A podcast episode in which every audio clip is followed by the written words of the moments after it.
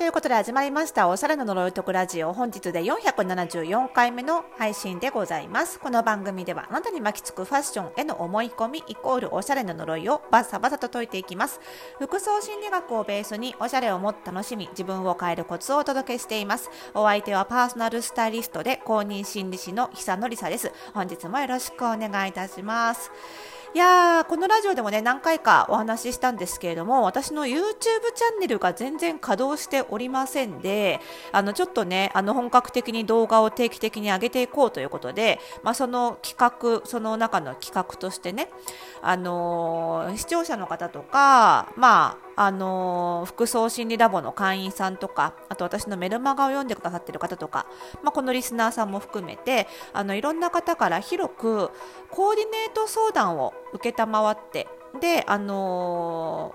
ー、コーディネートのね画像とともにお悩みをご相談いただいてでその画像をまあいろんな洋服をね画像のまあ組み合わせですけれども着せたりなどして改善していくっていうねちょっとビジュアルでわかるファッションお悩み相談みたいなあのことを始めようと思ってまして企画名としてはねしっくり服相談っていうま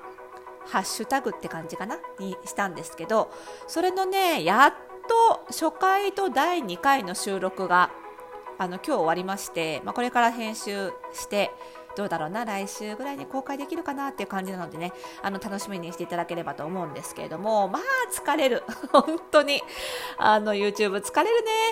YouTube が疲れるっていうか、まあ、慣れてないんだろうね。あの基本的にほらライブ配信であの Zoom とかでライブでやるのはすごく慣れてるんですけどなんか動画っていうとちょっとなんかね肩に力入っちゃいますよね。だからこのラジオみたいにゆるーくもうこのラジオはこんなにゆるくやっていいのかっていうぐらいほとんど台本も作らずね 毎回ゆるーく、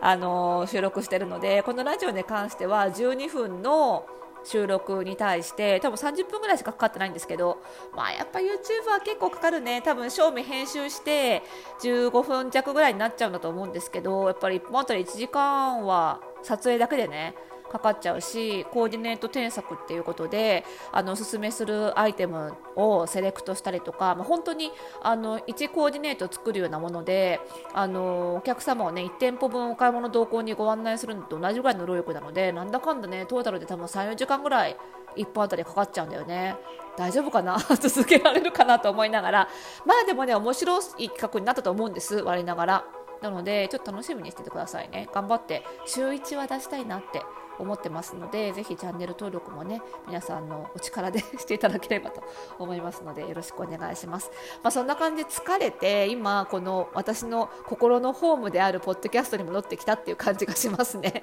まあこれも慣れなのかな？ポッドキャスターもうね2年ぐらいやってますからね。まあ、YouTube も早くなりたいもんですがさあまあこの春ねそんな感じでまあ慣れないお仕事を頑張ってやっと5月って方も多いと思うんですけれども私のパーソナルスタイリングのお仕事の方はあの春ということであのまあコロナも少し落ち着いてきたのかなっていうムードもあり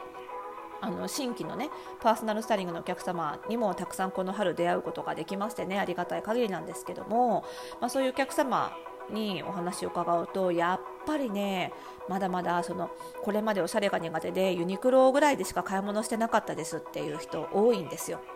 でまあね私が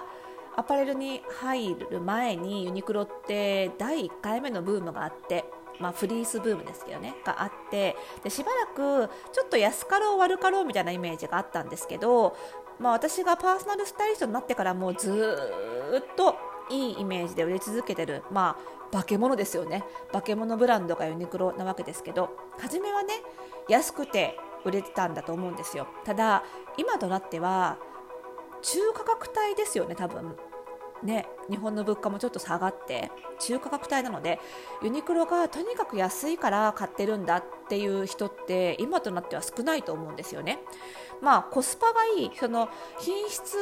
とその価格のバランスがいいっていう意味では買ってる人は多いと思うんですけどとにかく安いから買ってるっていう人は少ないと思うんですよ。今もっと安いファストファッションたくさんありますしね。でじゃあね、あのー、なんでユニクロが売れてるのか、まあ、うちのお客様の中でそのおしゃれが苦手な人でもユニクロなら大丈夫ユニクロなら買い物できたっていうできてきたっていう方が多いんですけどそのなぜかっていう理由が分かると逆にねそのユニクロ以外で買い物できない理由とかおしゃれが苦手になってしまった理由そしてそのおしゃれの苦手を克服する方法っていうのがね実は分かってくるんですよ。なんで今日はそのあたりちょっとねあのお話ししようかと思っていて、まあ、あのこれを聞いてる方の中にもおしゃれあんまり得意じゃないから、まあ、なんとなくユニクロで買っちゃうよねみたいな人がいらっしゃったとすればこれから話す内容の中でねあなたがユニクロを選ぶ理由が含まれているようであればあなたがもっとおしゃれを楽しむために何が必要かっていうのがその理由から分かってくると思いますのでねぜひ聞いてみていただければと思います。でねこの辺はね私がそのアパレルショップに向けてブランドに向けてあの販売員さんの販売研修をすることも結構あってそこでもね取り入れてる部分でユニクロでなぜみんなが安心して買い物できるのかっていうのが分かると、まあ、メーカーの商品開発とかあの販売員さんの販売の仕方なんかでもだいぶ活かせるんですよね。あそういう部分でもあるんですけれども。大きくね4つそのおしゃれが苦手な人でもユニクロなら買い物できる理由っていうのが4つあるんですよ。まず1つ目はとにかく店舗数が多い。全国展開でまあ多いですよね店舗数ね。そうするとおしゃれが苦手な人ってまず買い物に行く前にお店を知らないんですよ。でどこのお店だったら外れないかっていうのが分かんないしお店を探すことから始めようと思うとかなりハードル高いんですけどまあユニクロであれば大抵近くにどんな方でも近くにあってでまあ安心感があるんですよ、まあ、まず間違いないだろうっていうね安心感があるのでお店とかブランドを知らなくても安心して入れるっていう理由があります。それは店舗数が多いから絶対みんな近くにあるからっていうことなんですよね。ということはつまりその安心できる行きつけのブランドみたいなのがない。自分だったらこのブランドでなら間違いないっていう情報を持ってないっていうことなので、まあ、それが分かればその後はそこの店をリピートすればいいわけなので、まあ、1回でも誰かあのスタイリストにそのそういうお店を紹介してもらったりとかそういう情報を得たりとかすれば結構その後ずっと使える情報に実はなるんですよね何もユニクロに縛られる必要はなくなるっていうことがあるわけですよね。で2つ目の理由としてはここはね結構アパレルショップの販売研修でお話しするところなんですけどユニクロで安心して買えたっていうおしゃれ苦手な人。皆さんどうですか？あなたはどうですか？店員さんの接客を受けなくて済む。だから自由にゆっくり安心して見られるっていう理由を挙げる人もかなり多いんですよ。でやっぱりアパレルショップって難しいんですよね。接客マニュアル化しようと思うとまず入ってきた人に声をかけなさいと。いうマニュアルを作るしかないわけですよ。相手の様子を見て声をかけてほしくなさそうな人には声をかけないっていうマニュアルを作ってらっしゃるか作ってらっしゃるところもあるんですがなかなかそのね判別が難しいのでまあとにかく1回声をかけましょうってしちゃうことが多いんですけど、まあ、これがねおしゃれを苦手な人にとってはかなりプレッシャーになる。ことが多いんですね。でユニクロはそういうそのとにかく声をかけるって接客がないですよね。店員さんもあのかなり必要最小限ですし基本的には店員さんからは声をかけないっていうスタイルなので、まあ、その分プレッシャーを感じずに自由に見られると。でやっぱりおしゃれが苦手な人は何がどこにあるかも分かんないしゆっくり見たいわけですよ。なのでその辺をその誰の目も気にせずゆっくり見られるっていうところがやっぱりユニクロの安心感の理由として挙げる人が非常に多いんですよね。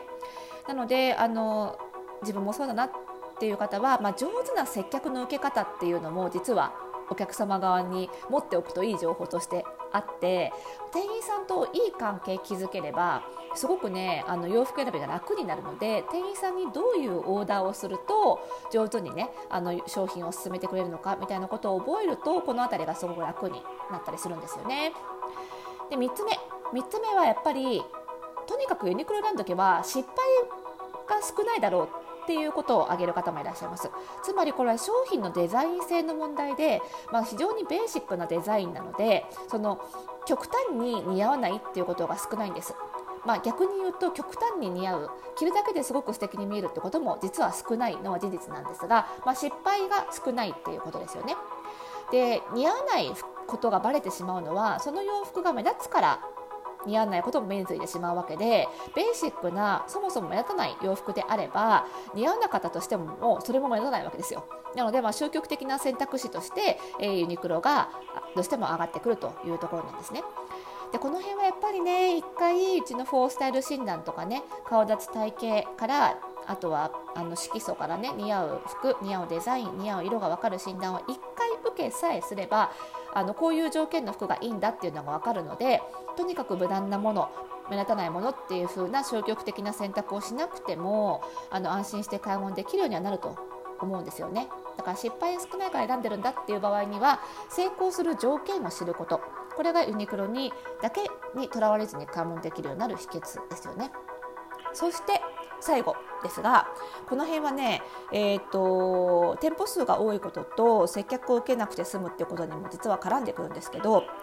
流通している商品の情報が圧倒的に多いっていうのもユニクロが選ばれやすい理由なんですよね、まあ、店舗数がそれは多いからなんですよ。店舗数が多いので購入する人数も他のブランドに比べて圧倒的に多いですよね。そうするとその人たちがそれぞれ SNS で商品情報をつぶやいたりこういう着こなしをしてみたっていうのを自主的に投稿してくれるのでその1つの商品あたりの着こなし方とかサイズ感とかの情報が圧倒的に他のブランドより多いんですよ。だから迷った時にも検索すればいろんな情報が出てくるのでその自分人で悩みを解決しやすいっていうところがありますよねだから店員さんの接客がなくてもあのいいっていう部分があるんですよね。